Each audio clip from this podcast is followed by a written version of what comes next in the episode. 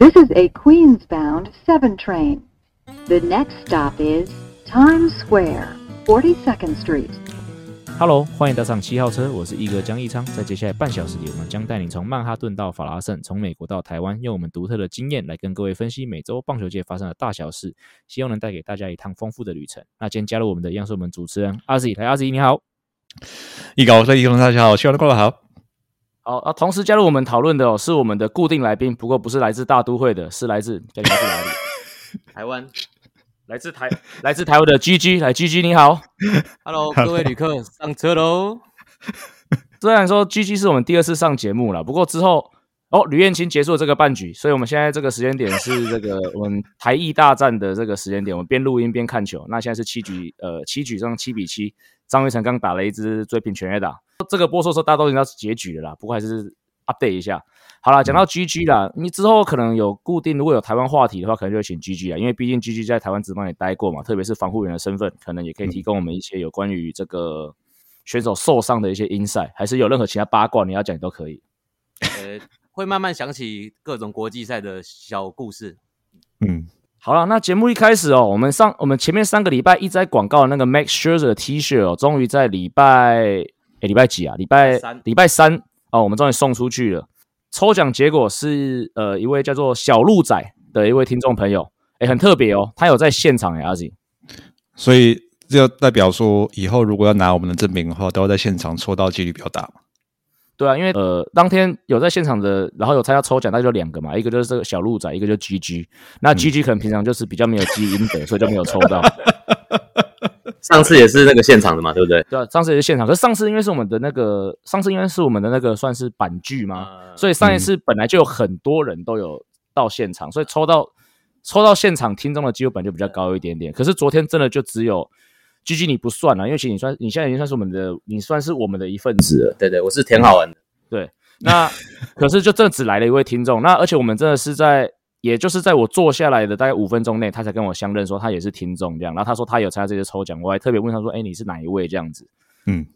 所以后来抽到他的时候啊，我就跟他说：“哎，抽到你。”他还非常的不相信，他以为说我只是很 being nice，因为他出现了，我就懒得把。他可能觉得我是懒得把礼物拿回去吧。哎，所以小鹿仔他是我们的干爹吗？呃，他不是，所以他只有一票而已。但是 G G 他其实有五票，对他击败了其他，我记得是干爹的，大概有接近十位。然后总共有接近三，总共有三十二位的听众朋友吧，嗯对，所以你这样算一算，其实大概有五十分之一的机会被他抽到，嗯，对，蛮不简单的。句句真的应得积的还不够，下次再加油。对啊，钱捐的不够多吧？没关系，任何任何的这个任何对我的支持，我们都很欢迎，不一定要不一定要比这个。好了，不过呃，这次的抽奖还是很感谢各位听众的这个参与哈，那以及就是提供了非常宝贵的意见。那这个意见呢，之后把它整理起来之后呢，我也会呃，我们也会稍微再看一下哦，然后呃，可能也会找适当的机会，如果有一些不错的意见，我们可能甚至会把它念出来，然后做一些适当的回应这样子。好，那就直接进入到我们这个听众赞助的环节哦。那一样，请阿杰帮我们念一下哦。嗯，我的老哎同乡板桥贾斯汀。啊，留言内容是想听一哥呐喊，给我 Kate Upton 啊，干爹要什么就给他什么，所以给我 Kate Upton。虽然说我觉得这个还好，你说给我圈圈啊，给我懒懒，那个我都比较比较想要喊这种东西，不要脸。好，那除了干爹之外呢，另外有一则听众留言，那样请阿 Z 来帮我们念一下。好，这位是匿名的听众，五星推跟风绕口令。You know New York, you need New York, you know you need unique New York。哈哈哈哈你好顺哦，练习很久啊，拜托。哦，你有哦，你有听先练哦。好，我是完全没有什么练的，我来试一下。You know New York, you need New York, you know you need unique New York。我靠，超强，超顺。哎，那 G G 要来一下，没关系，我不用了。那你念一下，那你念一下你上次自己留的绕绕口令，我来帮你打下来，在这边来。门外有四十四只狮子，不知是四十四只死狮子还是四十四只石狮子。还不错，还不错，还不错。好，你干嘛叫我念？不是啊，你是是因为你讲说你们两个像石狮子，我才打这个的。我知道我是运动 park 界的石狮子啊，啊对啊 OK，没有人就不是我讲我的梗，你不一定要丢绕口令给我啊，好，我知道。那丢了丢了就要负责啊。OK，好了，那来进入到我们今天的主题哦。那上个礼拜，其实这个礼拜的节目应该会有很多就是有关于经典赛的话题。那第一个要聊就是，其实，在上个礼拜，呃，如果有追踪我的 IG 或脸书的朋友都知道，呃，我参加了一个我觉得还蛮有意义的事情哦，就是我参加了这个 Rivera 的这个训练营哦，就是在他在台中由台中市政府以及这个台湾运彩所举办的一个训练营当中，我是担任了呃包括翻译兼教练的角色，那也是协助他们去呃嗯规划整个的这个训练的营队啦。对，嗯那也也因为这样跟 Rivera 有一些比较近距离的接触哦。对，我比较好奇的是，你身上或者是讲话有传达什么？你是大都会来的那样讯息给他吗？哦，有啊，就是其实在，因为呃整个训练营的过程中，我就是我就是陪着 Rivera 在旁边嘛，嗯，然后呃我其实中间总会有一些时间是需要可能做一些 small talk 吧，就稍微聊天一下，对，然后我就有跟他传达说，哎、我是大都会的球迷，然后我在两千年的时候就是其实就是一直看着那个 Subway Series 这样，然后最后就是洋基队里面赢球啊，然后 Rivera、因为那那场比赛最后一球是。我记得是 Rivera，当然他是终结者嘛，因为他投的嘛，然后就是 Piazza 打到中外，也被 Bernie Williams 接杀结束那个系列赛嘛。记得好清楚。非常清楚啊。然后我就跟他讲说，对啊，就是那时候算是你们伤了我的心这样子。然后嗯 Rivera 这个说、Yeah，I'm sorry，对，得到当事者的道歉啊，算值得啦。呃，Rivera 跟你道歉的，他有多少那么大咖的人会跟你道歉？对啊，跟我道歉的人里面，可能史上最大咖就是他，身价最高。对啊，名人堂选手。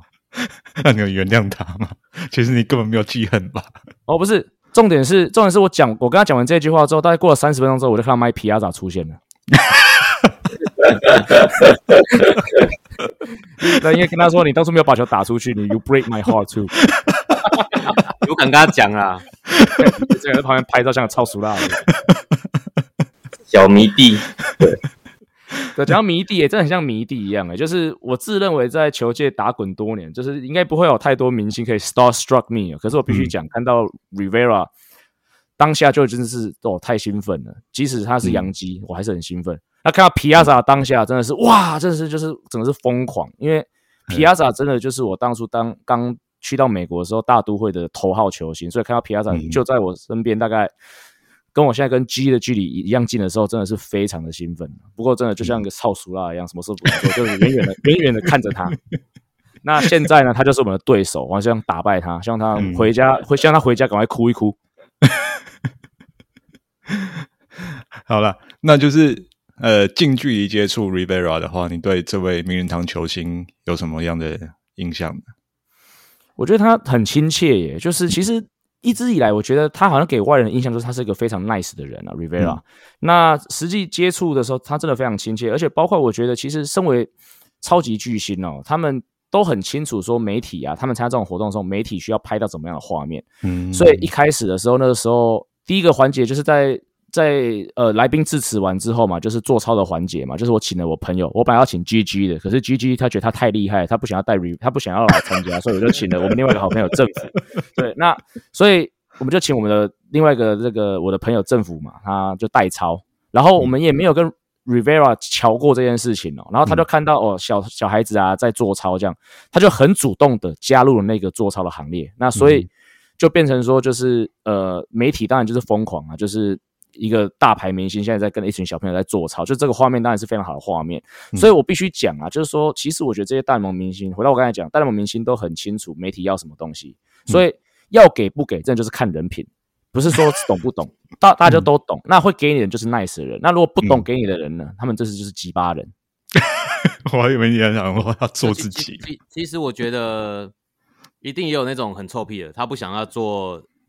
跟大家一样的事情，或者他就很不屑嘛。那嗯我觉得越伟大的选手，假设他的亲和力越好，那你就会觉得啊，他真的很好伟大、哦，真的是很很很棒很棒的选手这样子。嗯对啊，所以 Rivera 真的很亲切，而且在整个过程中啊，就是因为我刚才讲到说，Rivera 当然他是这个训练营的，当然他是这个呃这个训练的卖点嘛。那、嗯但是因为这个训练毕竟是当初找我的时候是由我规划的，这边也是感谢一下汉创，啊这边找我合作。那那所以那个时候呢，Reverse 一出现的时候啊，我就跟他很客气的说：“哦，我们等一下会分三组啊，然后做操怎么样怎么样。”然后 Reverse 跟我说：“哦，没有关系啊，你跟我说我要做什么，我就去啊，我来这边是配合你们这样。”所以非常主动的试出这样的善意，所以真的是对他的第一印象就非常的好。嗯对，那第二个印象哦，第二个印象是他非常重视手背练习，因为我们那时候其实，呃，在小孩子在做训练的时候，我们分了三组嘛，一组就我当时想，我当初的想法是一组就是找我刚才讲的，就是我们另外一个好朋友就是政府，那他是带他带小朋友做一些体能的游戏。然后我会跟 Rivera 在一组，就是看选手传接球嘛，因为我毕竟讲 Rivera 的看点就是看投手嘛，那他就可以教、教小孩子怎么丢球嘛。那我可能就跟他顾在这一组。那另外一组呢，我是麻烦，就是台湾我们另外一个很厉害投手教练张立凡教练，那他就负责做投手手背练习的部分。结果 Rivera 看这个分组啊，他说：“哎，他们在做手背练习吗？”然后就就直接跑过去看了。对，就非常的重视手背练习，然后到变到最后变成说，反而我本来规划那组要由他去看传接球那组，就没人要顾，然后每次都是可能一组要十分钟嘛，我都可能过了五分钟说，诶，这个我们还是过去看一下传接球的小朋友好了，不要让他们感觉到 left out，然后他就说 OK sure sure，然后就很 nice，然后又跟我那样慢跑过去，然后接下来换组的时候，他又会跑去手背那边看。然后就一直，然后我们总共轮了三组嘛，他做了三次一样的事情，就是先先看手背，然后我会提醒他说：“哎、那边没有人看。”他说：“OK sure sure。”然后就很 nice 地跑过去，这样重复了三次。所以从这个中间，他真的是一个非常重视基本功，然后重视手背的人。嗯，对。然后不过啦，在这样子的原则之下，我突然有想到，他如果那么重视手背啊，二零零一年的世界大赛那个传慢斗球传二怎么会传歪呢？没 有张力太大，没办法，临场发挥失常。对啊，他那个球如果传准的话，他应该再多一个世界大赛冠军。对啊，因为就这种大联盟这种经验那么丰富的选手，就是嗯他们可能一百次里面九十九次都是会传准的，可是就是那一次就发生在那个关键时刻，就是大家都最记得那一次。没没办法我觉得你，我觉得你要反过来想，他很谦虚，所以他觉得他不只是他自己丢的好，他的内野帮他很多。哦嗯不过对啊，回还是回到 Rivera，我觉得整个过程他当然除了亲切之外，他在棒球上面他真的是一个很重视基本功，就是他是不是一个华，他并不是个特别华丽的人，就是一个低调的人。我觉得嗯，林富平啊，杨基林依晨，他很虔诚吧？我看过他的书，他应该是基督徒。对啊，虔诚基督徒，对，嗯好像是来自巴拿马小渔村嘛。嗯，嗯，那讲完里维拉哦，那我们就来实际讲讲经典赛实际的赛事。不过在这之前哦，先做一些这个经典赛转播的预告，就是呢，呃，在下我呢接到了一些通告，所以在这次经典赛也会有一些比赛为未来为大家服务哦。嗯第一场是台湾时间三月十号，所以这个基本上播出的时候已经过了，就是礼拜天的早上十点，美国队开幕战啦。嗯就是美国革命战争，美国大战英国。哦，那场我会在艾尔达艾尔达电视台帮帮大家服务。好、那在下一场呢，就是你们听到节目的当天晚上六点。好、那天是中国对韩国。哦，两支都差点被日本队烤呃口斗的球队。哦，安打了，安打了 我可以啊。啊！结果没得分。一二垒江坤宇的安打，现在是满垒一人出局，轮到郑宗哲。好，继续讲。所以我接下来会播中国对韩国啦，那就是两支被日本口斗的球队，要要力图在 B 组的第一胜。哦你你播的都是跟政治有关的东西。对，那个独立战争嘛，然后朝鲜北朝鲜半岛冲突嘛。好，第三场呢，就是呃三月十六号的凌晨十二点，其实就是礼拜三三月十五号晚上啦。嗯哦，是以色列对委内瑞拉。来，这组是什么意思？去去想很久。有一场棒球比赛啊，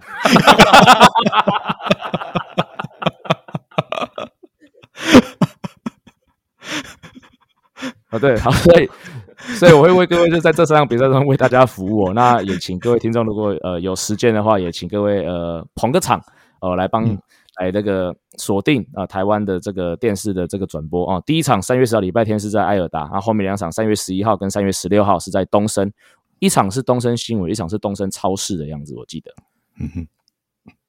好，那预告完之后呢，我们就来讲讲经典赛哦。因为现在是跟意大利的比赛嘛，所以之前发生的就是中华队对巴拿马那场比赛呢，我跟 G 呢还有其他很多朋友呢，都还一路跑到了这个漂浮台北，看了一场悲剧。好了，呃，阿锦，你看阿锦，你对那场比赛你有看，你有看一些报道吗？你有什么想，你有什么简单的想法吗？在我发牢骚之前，我只是那一天，因因为我我现在跟台湾时差是十三个小时，所以我那一天大概是美东时间的八点多起来，然后一起来就是看手机，就是刷刷刷一堆那些新闻的媒新闻媒体那个 app 的一些推播，就是实况啊，然后就是越就是刚看到最近的那个推播，就是觉得说啊，不用再继续看下去，不用再追了，就是已经落后的分数已经大到说就没希望，然后就说哦，好吧，就这样子，对吧、要不然原本就是第一场比赛对妈妈感觉大家好像信心还蛮足的，毕竟第一场，然后你那个一定要乐观嘛，你后面比赛才要才比较有劲、可以看到那个比数就觉得，我那一天可以不必关心这件事情，对啊。嗯，对啊，那场比赛，呃，其实就是十二比五嘛，一度还差一点被口斗嘛。嗯那我这边有稍微写了几个我的感想啦。那我觉得其实这些感想，我觉得跟大家讲的也都差不多。不过我还是来讲一下。我觉得第一个，很多人讲的点就是为什么第四局那时候胡志伟其实他已经很接近六十五克投球限制的时候，然后还硬让他在投那一局嘛。那我觉得其实那个时候教练团选择大概就是偷胡志伟或者让陈世鹏上来投嘛，因为那时候牛棚热身的就是陈世鹏跟陈冠伟。那我想那时候有两个做法嘛，一个就是你直接把胡志伟换下来，然后让陈世鹏，因为陈世鹏本来就是先发投手，让他去投干净的第四局。哦，八比七了。好碎啊！对，刚才断线，我不知道怎么得分了，总之八比七了。对，好，所以我觉得，呃，教练团最后选择是说，那就是让胡志伟呢再多投，再再偷再偷那个半局嘛，然后、然后让如果有状况的话，让让已经有也有热身好陈冠伟去做后续的这个的投球工作嘛，所以这是他的选择。那我觉得这个其实并没有对跟错啊，这就是个选择的问题。就是因为陈世鹏跟胡志伟两个选手在国际赛经验比起来，的确胡志伟是让人稍微多那么信赖一点点，毕竟他的状况不是最好的哦，这是我的想法。好，那那再来就是拆炸弹的部分啊，刚才讲到。看起来那那那个第四局的时候，陈冠伟就是被设定为就是有状况就要拆炸弹那个选手嘛。那陈冠伟当然在魏全龙队今年就是他们的守护神嘛，嗯那也有一个非常好的一个这个战绩嘛。不过他毕竟是个年轻选手，那后来换上来的就是你大笑脸人的李正昌，结果在陈冠伟爆掉之后换李正昌，他很干净的就把后续东西收起来，所以你不禁要去、去呃去思考啦，就是说在那个局面之下，当然李正昌去年的状况的确是没有这么好，那我到底是要用去年战绩好的，还是我要相信国际赛经验多的？那看起来教练团是相信就是去年状况比较好的陈冠伟，就最后当然这个对我来说其实也不是太大的瑕疵，就是一个当下选择的问题，就是当下一个选择跟观察的问题。嗯啊那不过只是也许说在那场比赛之后，我想嗯，在后续的比赛中，也许教练团在在推派这些牛棚的这个投手之后，也许大赛经验就会超过哦他们实际上的能力的这个部分。我想嗯也许会有这样子的状况发生。嗯那另外一个哦，我最无法理解的两个调度哦，嗯，呃，就是发生在我们后来掉了四分嘛，然后换我们进攻一二垒有人的时候，然后轮到的是捕手高宇杰。我一直以来我都觉得中华队的阵型啊，就是今年很明显选了很多速度很快，然后呃打击会串联，然后可以把球打进场内的选手，然后要就是要火力串联嘛。可是我一直觉得在这种大赛啊，就是长打的爆发力才是最重要的。你说你一你要在一个半局连续打个三四支单打得个两三分，真的比较困难，比较比较有机会的还是就是在有人上来的时候，马上有一支长打，那个马上得分的效果才会更好。所以我一直觉得说，要想办法有长打，把有长打的人尽量堆进这个二打里面，这才是正确的哦。所以我一直觉得，不管怎么样，极力击到拱冠，不管是指定打击还是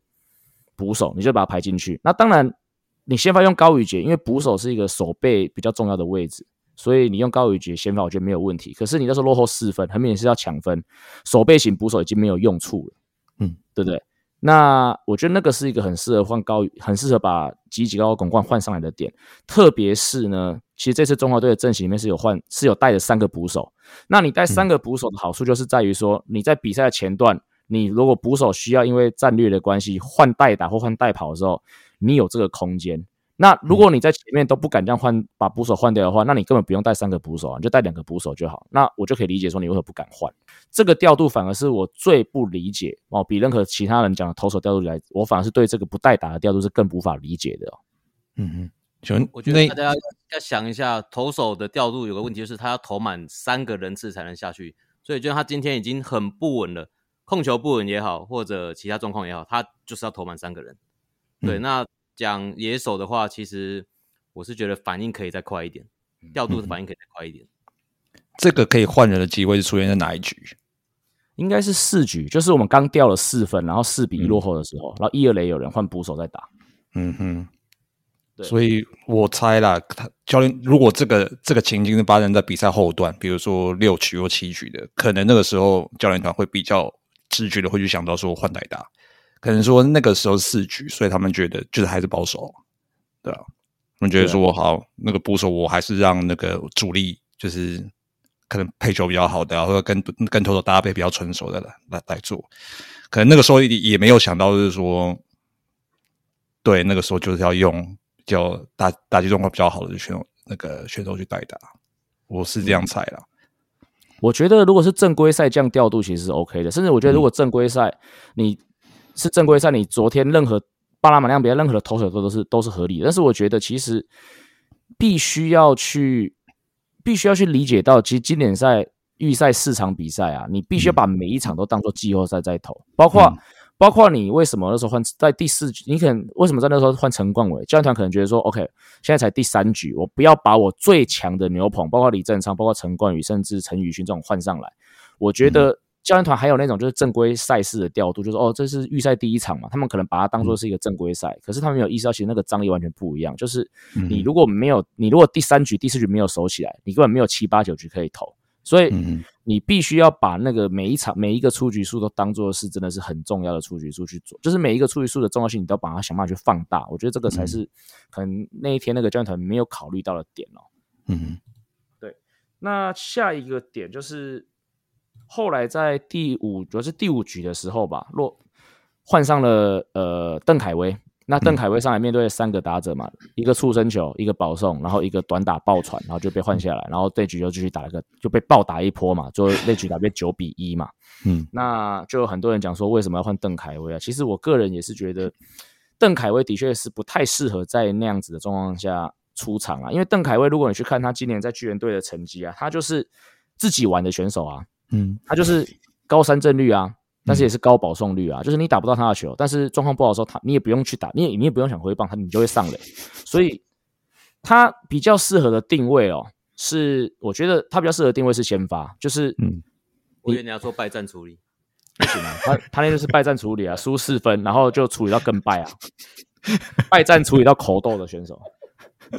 所以他反而你适合让他去做先发，因为先发的空间是比较大的，就是反正、而且你在第一局假设真的出什么状况，教练团就可以去做反应了嘛，对啊，那。反正我就是，反正你就是六十五颗球嘛，你就去投你的五个三振跟四个保送，然后四局给我掉一分，这是最好的状况嘛。啊，如果第一局就三个保送，那就赶快换下来，哦，那你就只是了不起，就第一局就输两分，哦，这个就是邓凯威比较适合定位。不过后来我听上一节 Hito 大联盟，他们是上了那个史丹利的那个直播嘛，嗯好像有提到巨人队好像对邓凯威的那个角色是有限制的，就是他不能先发，他只能后援。那嗯他们就说，在这样的状况之下，邓凯威是不能用的。那其实我就蛮同意他们的论点，就是如果邓凯威是不能放在我讲那个，就是你让他上去投六十五球，然后先保保送就保送，三振就三振的状况的话，他的确是不好用，甚至是不能用。好，这是另嗯这是另外一个我对邓凯威的想法。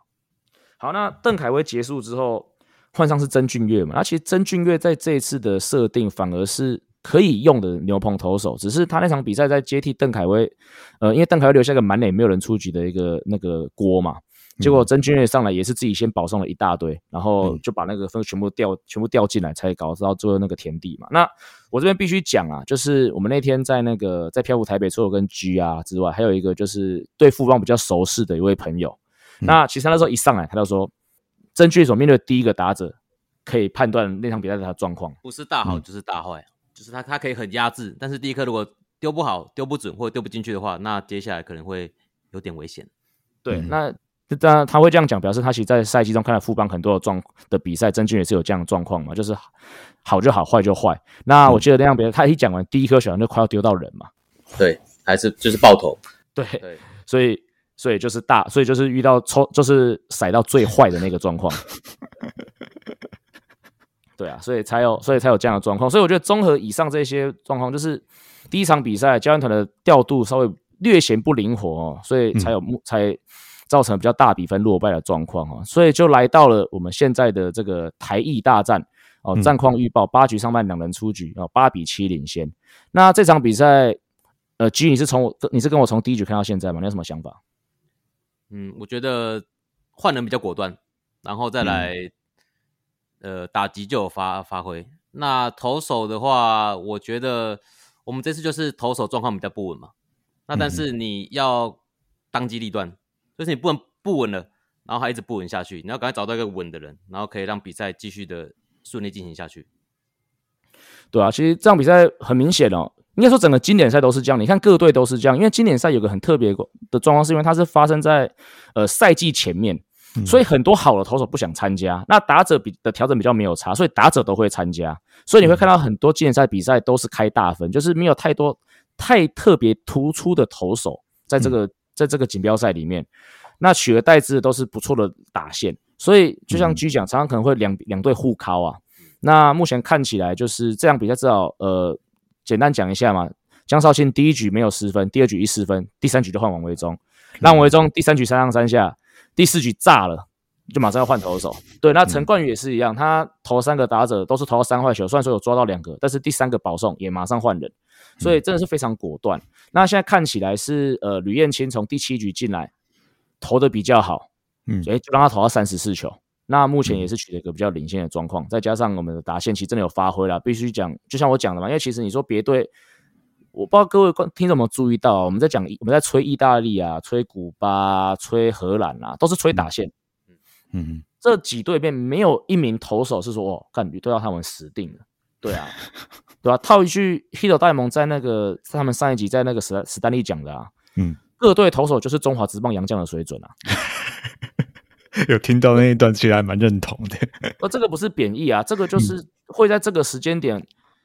参加经典赛的投手。要么是你地位稳的不得，然后你是那种像 Win Right 这种老将，他就只是要证明些什么东西而已；要么就是，要么就是那种还在找工作，像 Harvey，嗯，对不对？这种投手，不然其他人不会来啊。嗯，哦，现在对啊，你看现在很好的例子就是八局两人出局嘛，然后吕彦琴投了一个保送，宋佳豪就要进来了。对，最后四个出，所以要让我们中日抓四个出局数，对吧？所以可以看得出来啊，我们这支我们这支教练团是有。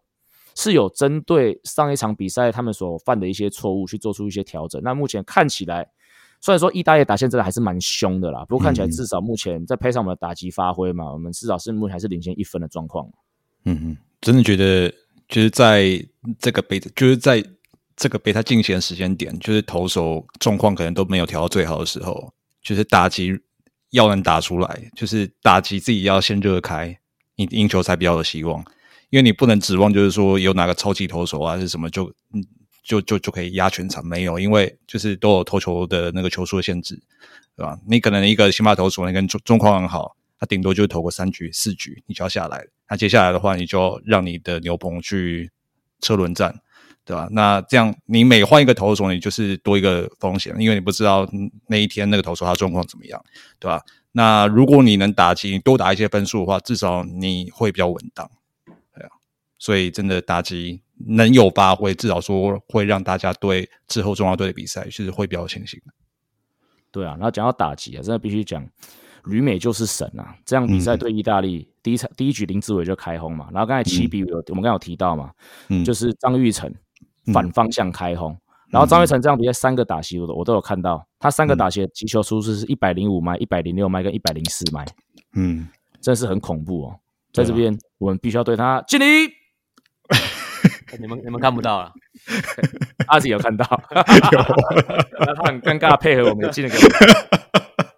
永远忠诚啊！真的就是总有一天，全台湾的观众会替他鼓掌。嗯，我觉得觉得对啊，他这这两场或者是之前热身赛拿出的表现，就是可以让之前那些嘴他们的那些乡民们稍微闭嘴啊。好，那现在八局下半嘛，离中华队整个预赛还有十九局，就是两场比赛加上最后跟意大利这一局。我不知道两位对于中华队这两场有什么样的预测呢？因为我们节目播出的时候，两场都打完了，我们现在神预言一下。来，G 你先讲。我觉得这场拿了下来，然后还有下一场，因为我们有看到个新闻说有个狗狗预测十一号的比赛会赢嘛。章鱼哥哦，好啦，那个什么一个神一个神犬预测十一号会赢，那这样这场会赢，所以我们还是有机会晋级到复赛吧？对，我觉得，嗯，嗯，阿锦你怎么看呢、这一场我算如果赢的话，算是后来居上啊。我觉得对下一场打的话，那个信心那个提升的会多蛮多的啊，对吧、然后最重要就是球员要有信心，球迷也要有信心。你球迷有信心的话，你在场边替球员加油，也我觉得临场也会对他们的发挥有加分作用啊。所以我不太想预测啊，就反正就是大家好好打，大家好好加油。球赛在台湾进行，大家就好好享受。哎呀，真的，对啊。好，那我理性分析一下啦，也不要去讲输赢啦，稍微分析一下接下来的一些这个中国队可能面对到的呃呃优优势跟劣势啊。那嗯目前是八比七嘛，宋家豪进来丢。那我觉得不管输赢啊，这场比赛中华队教练团跟中华队的选手已经把这场比赛打到不能再好的状况，就是任何一场比赛，你就是想要办法在领先的状况之下，让你的守护神上来丢。嗯那如果你的守护神败掉了，就像李维拉对响尾蛇这样，那你就嗯你就认了。但是这个你你没有办法打得更好了。好，那对嗯对对意大利就是这样子，不不论输赢就是这样。那接下来的比赛，哦，呃，对荷兰会有一点点的，对荷兰会有一点点的挑战，是因为这样比赛，因为我们刚才讲到投手的调度的方式，其实蛮多投手都会比较疲劳，那没有休息。嗯那蛮我预测啦，明天有可能会是 G 的朋友黄子鹏。他或者世鹏吧，看起来先发应该剩这两个。对啊，就是黄子鹏加陈世鹏的连线，一个下勾，一个左投，对啊，都是比较独特性的。然后另不过两个特色就是就是中华职棒土投，那嗯我觉得这个就是中华职棒的选手要出头天的时候了。哦，因为前面虽然说你说王维忠啊也好啦，李正昌、呃胡志伟、江少庆他们都出来投过了，投好投坏，他们就是扛了，他们就是一路扛了这十八局嘛。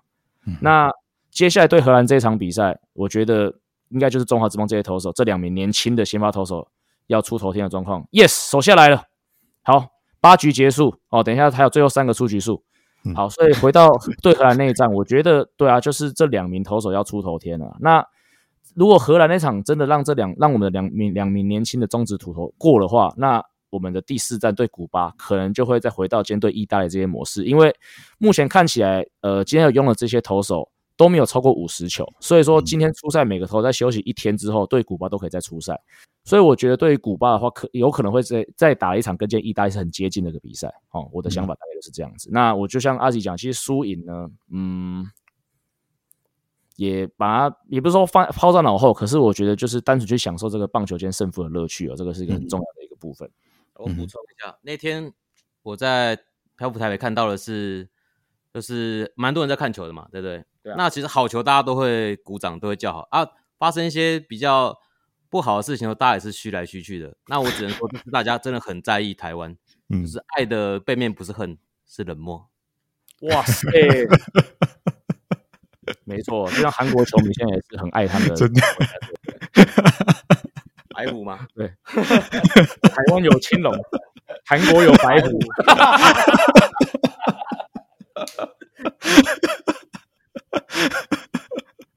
好了，那我想我们今天卡虎烂的时间也就先到这边哦。那在这边还是很感谢这个 GG。谢谢。不客气。好，以上就是本节内容。如果喜欢我们节目的话，记得按下订阅。如果从 Apple Podcast 的朋友也希望五星推报。我们今天节目就到这里，We're out of here。各位听众，我们下周见，拜。拜拜。